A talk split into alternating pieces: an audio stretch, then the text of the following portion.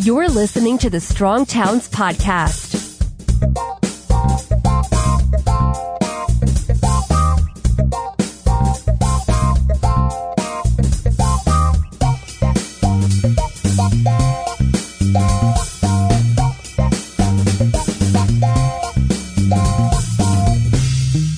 Hey everybody, this is Chuck Marohn. Welcome back to the Strong Towns podcast. You know, this campaign season, our leading political candidates have said that they want to make some game changing investments in infrastructure.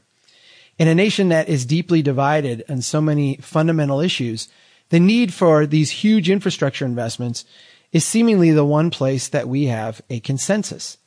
At Strong Towns, we understand that America's approach to growth and development is bankrupting our cities, and this begs the question, if we're committed to spending more money on infrastructure at the federal level, how do we do it in a way that actually makes us better off? To answer that question, between now and the election, we're featuring the thoughts and ideas of local leaders, not the people who are going to be handing out the money, but the kind of people who will actually make this approach work if it's going to. Today we turn to one of my good friends, a guy who we've had on the podcast a, a couple times before, and you may remember him. Uh, he is formerly of Martin County in Florida and now has moved along with his beautiful family up to Ranson, West Virginia, the assistant city manager of Ranson, Edward Erfurt. Edward, welcome to the podcast. Great. Thanks, Chuck. It's always a pleasure to be on. Hey, talk a little bit about that transition. You guys, I think, did some amazing work down in Martin County, and, and I was never hesitant to talk about it. Uh, but I know the politics down there got to be more than a little difficult. Did the department get totally disbanded? Is that what actually happened? Yeah, I mean, uh, politics, this is kind of the fourth dimension they don't teach you about in school. But the county commission decided to go and, and essentially play politics and work against the residents of the community redevelopment areas that we were managing. And it really fell all apart in a in a public meeting when our budget came up, where we had all fully funded projects that were they were paid through by tax increment financing. It was money in the bank, so there was no borrowing involved. They had complete community buy-in, and they met all the strategic goals of the comprehensive plan and of the county commission. And during the budget hearing, the majority of the time decided that they wanted to play politics were surprised all these projects came forward and killed the budget. And essentially, one day, killed out four multi million dollar projects in the heart of these redevelopment areas. And we had done all of the return on investments, and these were worthwhile projects, not your typical just repaving projects. These are projects that were lined up with private investment that was going to come in with the development. From that time, the department, the small department we had, we all looked at ourselves and said, well, if we can't do what we know how to do and we can't follow what the community wants to do, this isn't the place. Essentially, the entire department quit all within just a short, as soon as we all got jobs. So within just a few months, the department, everybody quit. We went other places. On the bright side, a year later, there was an election. The areas that we had projects that were killed we actually had residents that lived in those neighborhoods that in the past were opposed to redevelopment and opposed to the redevelopment program. They became pro redevelopment agency advocates, pro redevelopment, pro reinvestment in their community, pro change. They all ran and they all upset the incumbents. Even on top of that, two of the areas we worked in if you walked in the neighborhood, you would think it was its own town, but it was part of the unincorporated area of the county. Two of those areas utilize the work that we were doing in the redevelopment area and use the redevelopment vision plan to actually file with the state two months ago for the ability to incorporate. It's sad that we had to break up. We had an incredible team and we're doing great projects and, and I became very good friends with all the residents in these areas. I mean, it was a real pleasure to work with them. And it's a shame we had to be broken up for them to have this emergence and really uh, grassroots development come out. But this is happening now, and it's it's positive for those communities, and there'll be another set of folks that will come in. All the tools are there for them to be successful and for these communities to actually be self sufficient. I think the thing that was fascinating to me, or, or maybe frustrating in, in, retrospect, is that this was a group, you guys working in Martin County with Kevin and, and the rest of the team.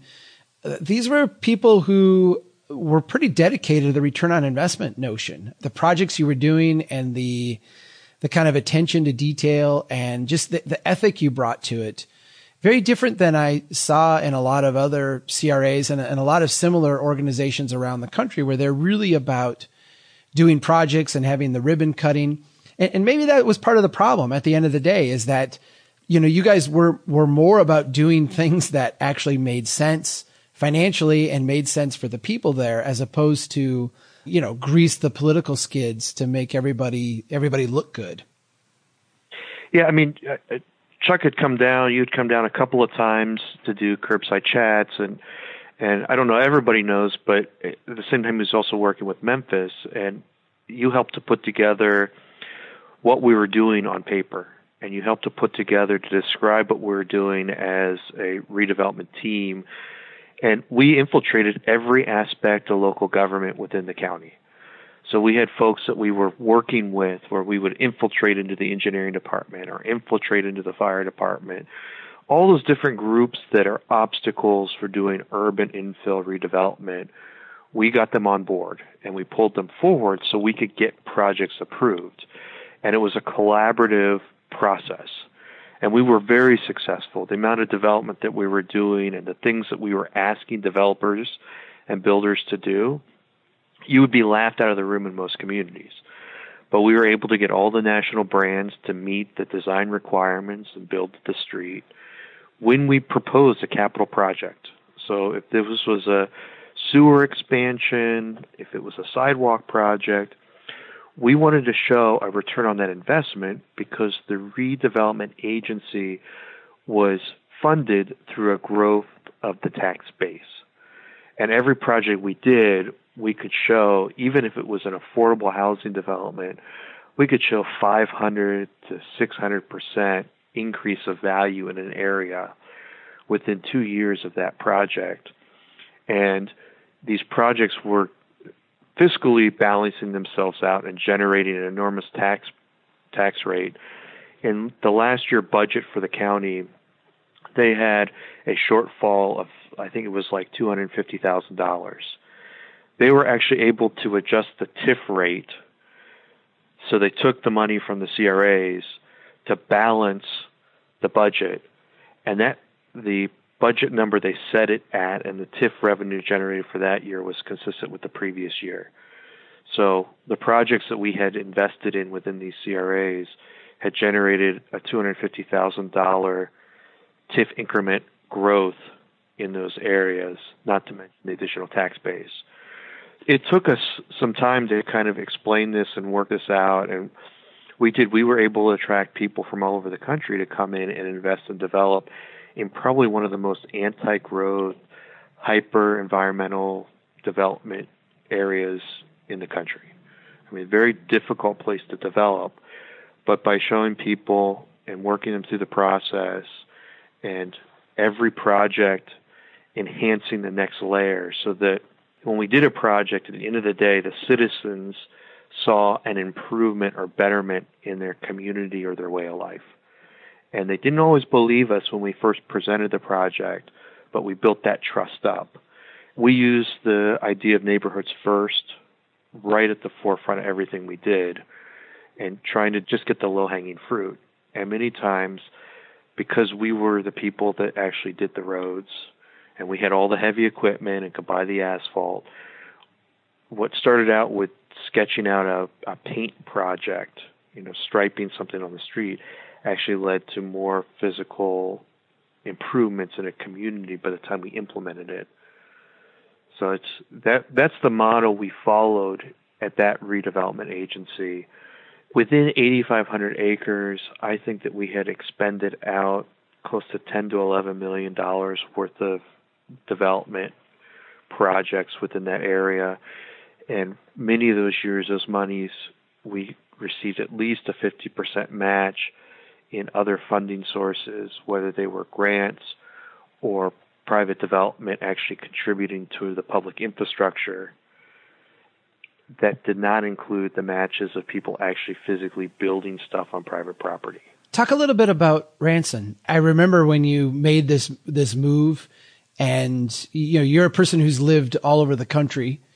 I just went through this huge family trauma moving my family 12 miles. You've made some larger moves than that. Talk a little bit about what brought you here and a little bit about this city, what what it's like being the uh, assistant city manager there. Yeah, so uh, the move, I definitely was looking for a move somewhere, and I had no idea that I'd move further north. I really thought I'd be doing stuff in Florida because I'd spent 10 years down there doing all different types of development. And I was introduced to this little town, and Ranson itself is a population just under 5,000 people. It's a it's a small town. We're just outside the D.C. Beltway, so we're nestled in the eastern panhandle of West Virginia, and John Denver's song "Country Roads." We're the area with the mountains and the Shenandoah River. So that's the iconic scenery we have here. And I had some friends that in 2012 came up. They received a, a grant to actually write a citywide form-based code for this little town and at the same time had some development projects and some major infrastructure projects come in and start to develop in this little town. And I kept hearing about this and, and thought it was neat that a small town was doing this. And then every couple of years, you know, the next year I heard, well, now they've received money for this. And actually, one of the Tiger grants I applied for in Florida, we lost out to Ranson. Very same type of project, but they they were able to get that money. I was looking for a new job and was told, well, you need to go and talk to the city manager that is probably one of the, the brightest and uh, most innovative city managers in the country that's running this little town.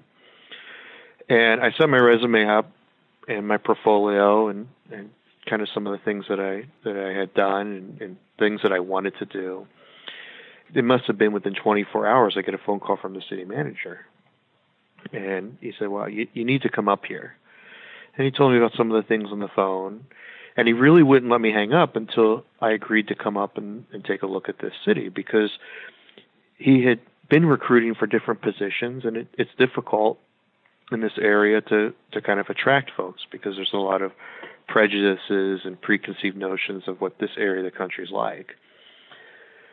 So I came up, and this city talking to the city manager and looking at their comprehensive plan was essentially a strong town. Every policy, every podcast, every blog post that showed up on strong towns had been discussed and worked out and implemented in the city of Ranson. And I was I was absolutely shocked. The entire zoning code was not based off of Euclidean zoning. They used the form-based code, but it was all based off of a fiscal model that all new development that came into the city had to pay for itself. So the types of zoning and the lot sizes not only emulated the historic center of the town, but all new development also met the financial balance so that when roads would eventually get turned over to the city, there was enough tax base without raising people's taxes to support that infrastructure. Even though we are an auto center, once things were built out, you didn't have to have two cars, or you didn't even have to have a car. There was the ability, as the town grew up over time, that through design we could alleviate some of those pressures. So I actually came up here, and it was you know within an hour or two of talking and getting the full grand tour. I, I said, "This is these are my people. This is the type of work that I want to do." and there's a, a town council. There was a mayor that was mayor for almost 30 years up here advocating for this work, and a whole team within the city that really this is one of those places when they said they need to do a new project. We call it the public works, and the public works go, guys go out with the equipment and build it. There's there's no middleman associated with that type of work. That's what attracted me up here. Now, from a family choice, this became really interesting because Ranson is a sister city to historic Charles Town, which was founded by the Washington family. From City Hall, we're at the southern end of Ranson, and the urban, the built urban realm goes about two miles north, and Charles Town goes about two miles south. So when I started to look at where I wanted to live, I knew that between these two towns, I could find a home that was within two miles, so very bikeable or walkable to City Hall. And when I started to look at where we were at, it's this is probably one of the most friendliest towns I've ever been in my life. That front porch culture that many of us that when you read about urbanism, you say you built the front porch and people live on it, and we try to replicate that in the suburbs. In this town, people actually eat dinner on their front porch. They spend the evenings on the front porch. You can't walk by their house without them saying hello. All of those things, when I looked at this town, the projects, the philosophies, the culture, the, the people were all very supportive and exactly where I wanted to be and the things that I wanted to do. Now, the title of the job is kind of interesting because I, I actually sit over top of the community development department. So I deal with code enforcement, development review, and the building department. The town council and the city manager, they see the planning component of the city as the key to the fiscal health. So the planning decisions that we make in the city are going to lead to the success or failures of the city 10 years down the road or even in the next generation. So the specific position has the title of assistant city manager just to add that extra bit of weight behind it so that when we're at the table that if the city manager isn't there then they at least know that there's a title and somebody at the city in the structure that that this is critical and these are things that are important. And I mean that helps. That helps when we meet with investors to know that their project coming to our city is important. And when we have to have the hard discussions about that maybe the form of the development doesn't match our code, they know that this is coming from somebody that has the ability to, to assist them through that process. Are you aware that there's a presidential election going on? I've heard a bit about that. we don't get we don't hear much about that, even though DC is around the corner. Yeah.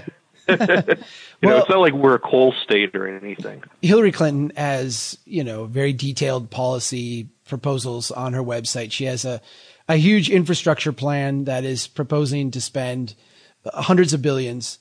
It was kind of re-released this summer in, you know, a, a rollout to here's my plan to invest in our nation's infrastructure and the next day, Donald Trump comes out and says, well, you know, take whatever she's planning to do it and double it. And that's, that's what we'll need. It seems clear it, it, listening to economists, listening to people running for office at, at all points uh, of the spectrum and in all levels that th- there's this general consensus that Washington DC needs to spend a lot more on infrastructure. I, just want you to react to the idea that we should have some type of surge in, in infrastructure spending. As the assistant city manager there in a small town in West Virginia, what, how do you react to people saying we need a huge amount of money spent on infrastructure today? From the perspective of the city, the first question is where do I sign up? Yeah. And what do I need to do to apply? Right. Okay. So from a city management side, I mean, if the funding is available, our city will pursue it we we have received and been beneficiaries as a city of a lot of money. When Obama came in and there was a lot of the stimulus money that came through, the city received a $13 million stimulus grant that we partnered with our with Charles Town to build a roadway. It's a state of the art central boulevard through our community. We've sought federal money that's assisted with getting our codes updated and updating our comprehensive plan. Our city's also been very active in the brownfields development side, so we've received lots of money to clean up sites and, and lead, you know, use that for redevelopment. The city, with all these programs, we're spending less than 20 cents on the dollar for that. So it's very exciting for us as a city. We're fortunate that we have leadership at the city and we have a city manager that is not willing to chase after the money that's this promissory or that obligates the city to some of these long term components. That these projects are real, that we're pursuing, that they're increasing quality of life, and we'll see a return on investment. But it's easy to get caught up with free money when it comes to the federal government, and the city's happy to grab it. Some of the issues we're dealing with in West Virginia is that West Virginia is unfortunately on all the scales we're either the 48th or 49th on on so many things. So the state is reliant on a lot of federal funding. Now the Eastern Panhandle where I'm at, we see a steady growth rate. For example, within our region, I have 3% unemployment. I have some of the highest job participation rates in the country. We're seeing at least a thousand jobs available any one time within the Eastern Panhandle that are open and ready for people to apply for. So we have a real shortage of employees within this area. When it comes to these projects, there are things that we need in the community or that we're obligated to build within the community that there's no way a town of less than 5,000 people can fund. I've got a lot of federal mandates. One of them right now is stormwater. We are in an area that's threatened to be labeled as an MS4, which requires us to have a lot of water quality components. So, in a town that was founded in 1910 and built out the central area prior to any land development regulations, any any environmental regulations, I now have to manage stormwater within the city. And we're talking about hundreds of millions of dollars to accomplish that. So we need help. There's no way that we, we could do that on our own based off of federal and state obligations that have been put on us. If the money is being spent out of DC, I'd like you to talk a little bit about what kind of projects it should fund and kind of as a corollary to that, what kind of projects it, should not fund. From your vantage point at the local level, uh, if you see this money being distributed down to your city and other cities or to states or what have you, how should that go down? And, and what kind of things should be eligible and, and what shouldn't be? Yeah. So one of the things that would have been helpful, I think, in the 2008 stimulus and the following stimulus packages is actually have the money bypass the states and actually go directly to cities. Because cities are, are do or die with elections and with projects. If the money goes to the state, the state knows how to spend it on a major highway or major regional system that has minimal neighborhood impact. So, from the city standpoint, reinvesting into your urban areas is critical because I have lots of crumbling infrastructure that's here. The funding, this idea of shovel ready, is also, there's some complexities to that. And I think that everybody learned how to make every project shovel ready. And that's just checking the right boxes on a piece of paper. The traditional standard of getting projects completed, a lot of city projects take a lot of time to get approved. Just on a roadway project, if I was a private developer and I wanted to build a new roadway through my subdivision, it would take my engineers and my surveyors and all my professionals four to six months to develop all the drawings that needed to be done to construct these components. And then another three or four months to get all the state and local permits. So, from the idea of having a road to actually having the construction drawings prepared to do the road, it's one year. Ex- super expedited processing. So, when we see this money come through, a lot of these projects just get delayed and bogged down because they they aren't right, or the idea of shovel ready gets manipulated in a way to make it on paper work that way.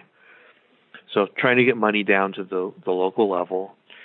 We don't have to see as big of chunks of money coming down to the local level. It's not like a town needs $400 million There's a lot of projects that can be done on smaller scale, smaller chunks. The amount of paperwork for a lot of these, every time that we deal with a federal project, conceivably you have 40 to 50 percent of whatever's involved in that grant award is put into the federal obligation reporting for that money. So it's important to report and be honest about where the money's going and how it's being used. But recognize there's an enormous amount of cost for all that reporting. Many times that's being done by outside consultant groups. So there's a lot of the a lot of that process that if we could get the thresholds less, maybe the money's less, we really could do a lot with less, believe it or not. If you were advising Congress, let's say you're called to testify in January and, you know, advise a, a presidential transition team and there's a surge in infrastructure spending planned and it's going to kind of go the way you're, you're suggesting it goes. Money directly to cities, small amounts, spread over a large area. What, what kind of strings should be attached to that? Like what, what should the expectations of taxpayers and policymakers be with the distribution of that money? Yeah, the, the types of projects that we should be looking at are projects that look at streets, and whether you want to call it complete streets, the types of projects that are really most successful for infill and existing communities are ones that you take the entire cross section of a roadway that's starting with the aerial wires above it.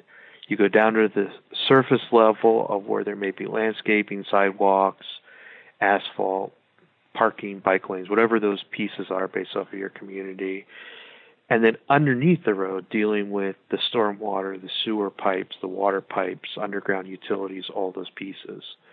So looking at that cross section, and there's multiple groups out there that advocate for all of these pieces when it comes to the width of the roadway, working with your current constraints.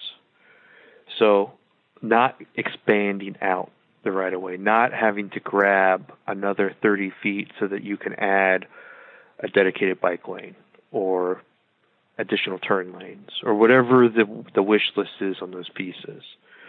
So working within those constraints, that's something that's important.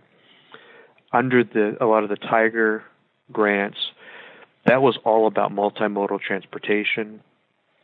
So you see all the Tiger grant applications and the awardees of that, where they had all different types of super innovative multimodal complete street components. So every one of those has sharrows or bike lanes or trails and wide sidewalks. Those things are great, and there's a lot of places where those are necessary. But there's a lot of hidden things under the road that I don't think citizens know about. I don't think politicians they don't really have the appetite to pay for because a new sewer line or a new stormwater line doesn't make a pretty ribbon cutting. But it's that cross section is what needs to be looked at. And as these point systems go in, there really has to be, just like with the the current administration's Tiger application, future federal infrastructure dollars need to look at that whole cross section and require multi fields, multi governmental agencies within those cross sections to all be working together as we do these projects. And, and stormwater, public drinking water, and sewage are the big things that are underneath the streets that our communities I mean, many of these lines in some of these communities are 100 years old. And the technologies, the materials, the capacities have all changed. And some of that's with federal regulation, some of that's just with time and learning.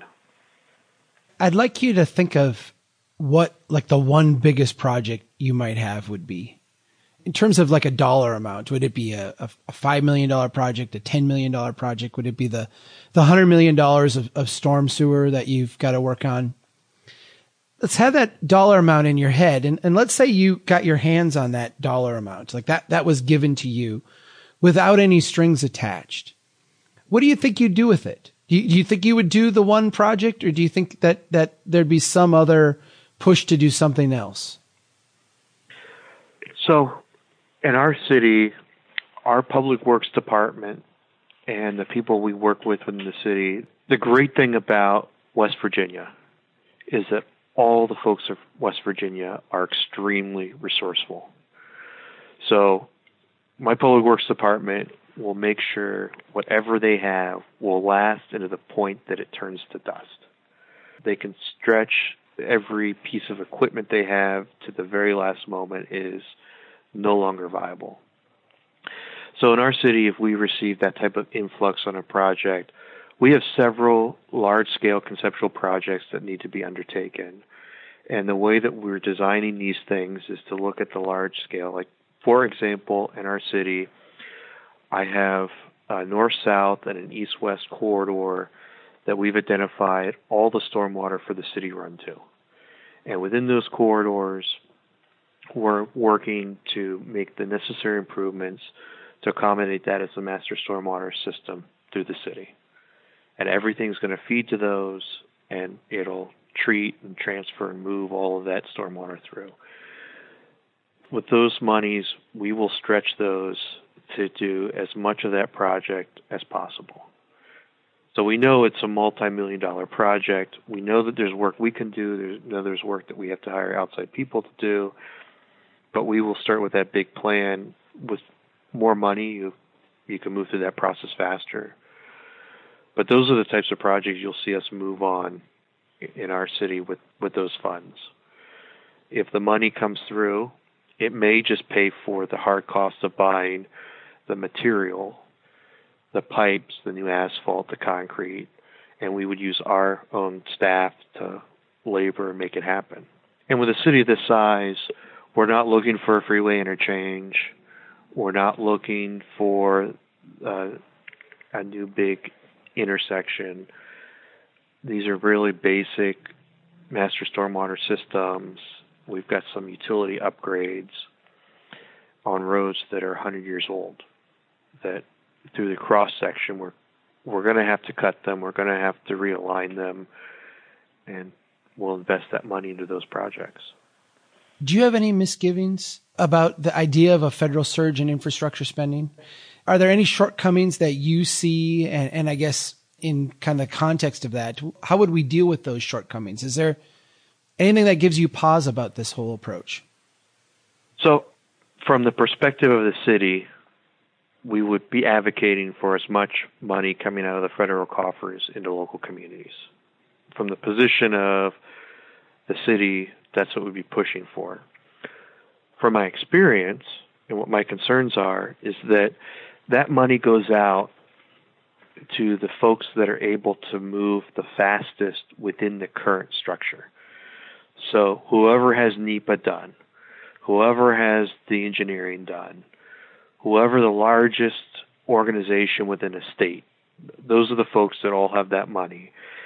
And the elected officials supporting those positions have dedicated at times hundreds of millions of dollars in the, the engineering and the approvals of projects that may have been a good idea 25 years ago and just now they're available. So my concern is is that if there's a huge influx of money, it's going to go to the places that can absorb it the fastest, and the largest chunks of it will go to those projects. So my concern is it would be an investment that we would not see a return on. So it would be the new freeway through an area of the state that doesn't need a freeway. In West Virginia, one of the things that has been discussed, and it's I'm only saying it because I'm not from here, but there are parts of West Virginia, there are multiple counties that the population has dropped so much and the cost to operate the counties are so much, there are three or four counties that may have to merge. And they have zero growth. Well, those are areas that if somebody comes in with two or three hundred million for stimulus dollars to build an interchange or a freeway, make a lot of sense in the short term because it creates construction jobs. It's easily administratable. It's something that the state knows how to do, but it's in an area where there's zero potential for economic development within the next five to ten years. Because you may have the interchange there, but you don't have the land. Or you have the interchange, you may have the land, but you don't have the water and sewer to support any infrastructure. Or you don't have housing there. So those are the types of things investing in that stuff is a concern. But also seeing things go to like some of the major cities that already have, you know, some of the doubling up on the infrastructure they may already have or have the ability to get funding for. So doubling up on the mass transit that we don't have here. That's also some of the other stuff that I would have concern on spending just to spend. If we go back to Florida for a second, I know one of the things that was perplexing to me when I was there uh, was how you know you and your team would struggle to do really basic things to to, to find the money to do uh, very obvious things. You know, we have a we have a neighborhood here. Uh, we have a store here. Boy, it would be nice to have a, a crosswalk uh, so people could get to the store. Yet the county was building, I don't know how many redundant bridges that were funded through like disaster mitigation funds uh, from the federal government. In in the context of that, how would you look at this kind of infrastructure surge? Because it, it seems to me like, maybe you just alluded to a little bit that the four hundred million dollars for the big bridge is a pretty easy, streamlined project to do, but you know, four hundred million dollar projects can al- almost be like a bureaucratic nightmare, even though it would be vastly more effective. Yeah, well, let's take for example, like some of these projects, like safe routes to schools. I, I love the program; the idea of it's great, but a lot of those projects, you have to get to a certain threshold. You have to spend six hundred thousand dollars before you're eligible for some of those programs. And we know that when we start to look at schools and neighborhoods, you may only have $50,000 or even $15,000 in paint that needs to be put on the ground to make the walking to school safe. But you're not eligible for that and you could you could never afford to administer a grant that small. You know, by the time you check all the boxes. And that that's part of it. Like Ranson, we when it comes to federal disaster, we have an entire neighborhood within a floodplain the delineation of the floodplain is done at the federal level. The administration of the management of the floodplain is done at the local level. There's no funding for that. Nobody nobody pays the city. Once the federal government expands the boundary of the floodplain, we don't see any revenue come in to assist with the staffing to manage that area. There is no funding until the entire neighborhood floods again, for us to come in and do any mitigation within those neighborhoods to prevent flooding. And even some of that mitigation, it's not going to be the large scale, you know, we're not dealing with the Mississippi. I'm dealing with a creek that backs up in a major rainstorm. So there are some smaller scale projects that probably could be done. There's probably some flood mitigation projects that could be done on private properties that could be done to eliminate their risk for damage in the event of a flood. When you're in local government and you walk the streets, you get to know the neighbors. You experience the situations. You live those things every day, and you can easily see where where these little projects need to be done. You can see where the sidewalk's cracked. You can see where the kids have to walk across an empty field to get to the school. You can see where the water puddles up. And, and you, you get those calls. And there's a lot of those little projects that need to be done to resolve those issues. All those little projects add up. And unfortunately, there's no funding source except for local taxpayers out of the local tax bill to pay for those repairs, and they they do add up.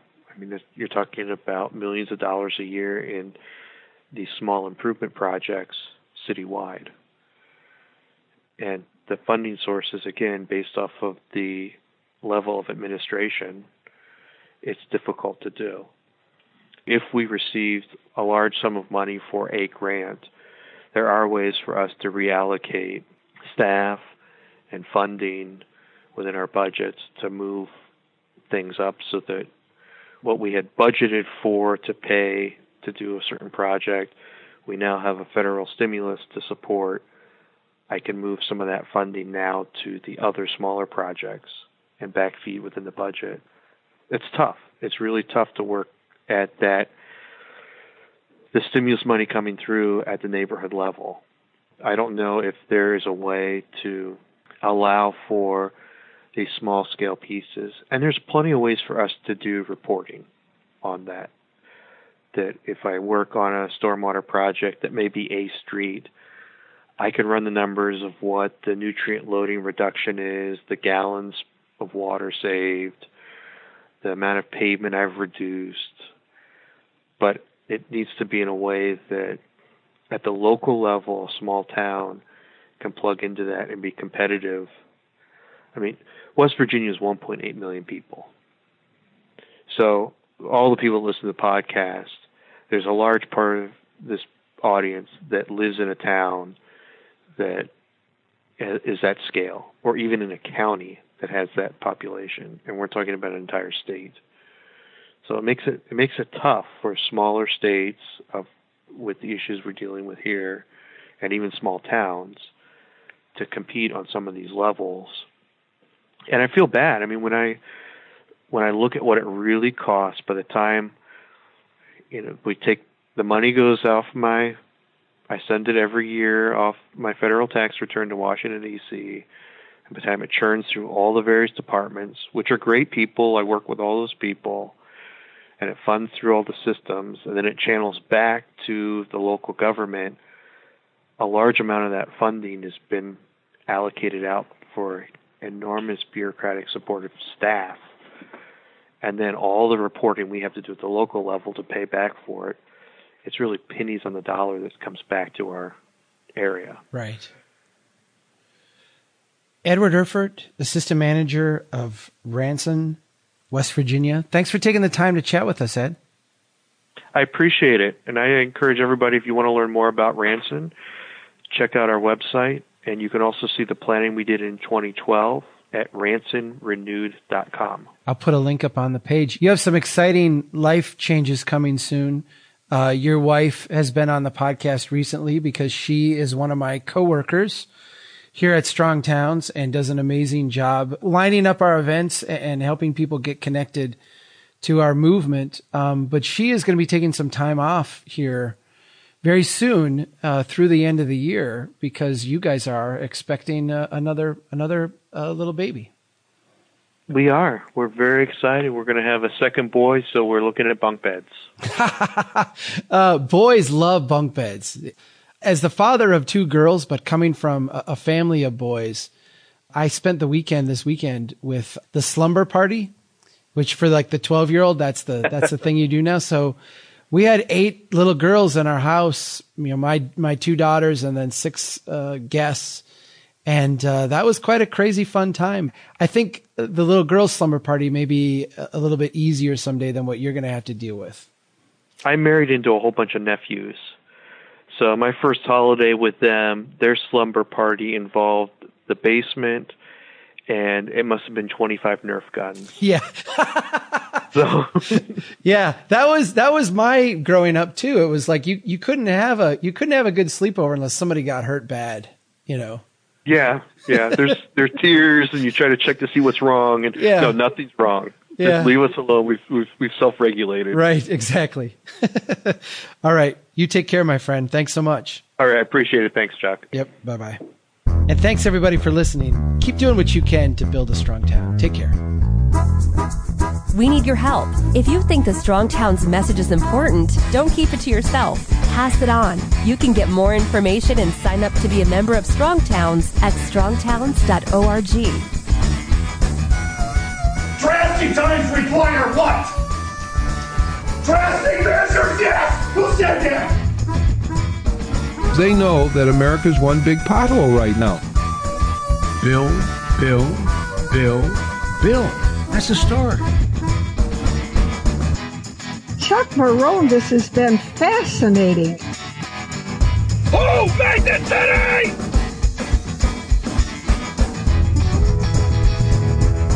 I like you. I like your vision of the of the world. The United Nations Earth Summit, Agenda 21. Yeah.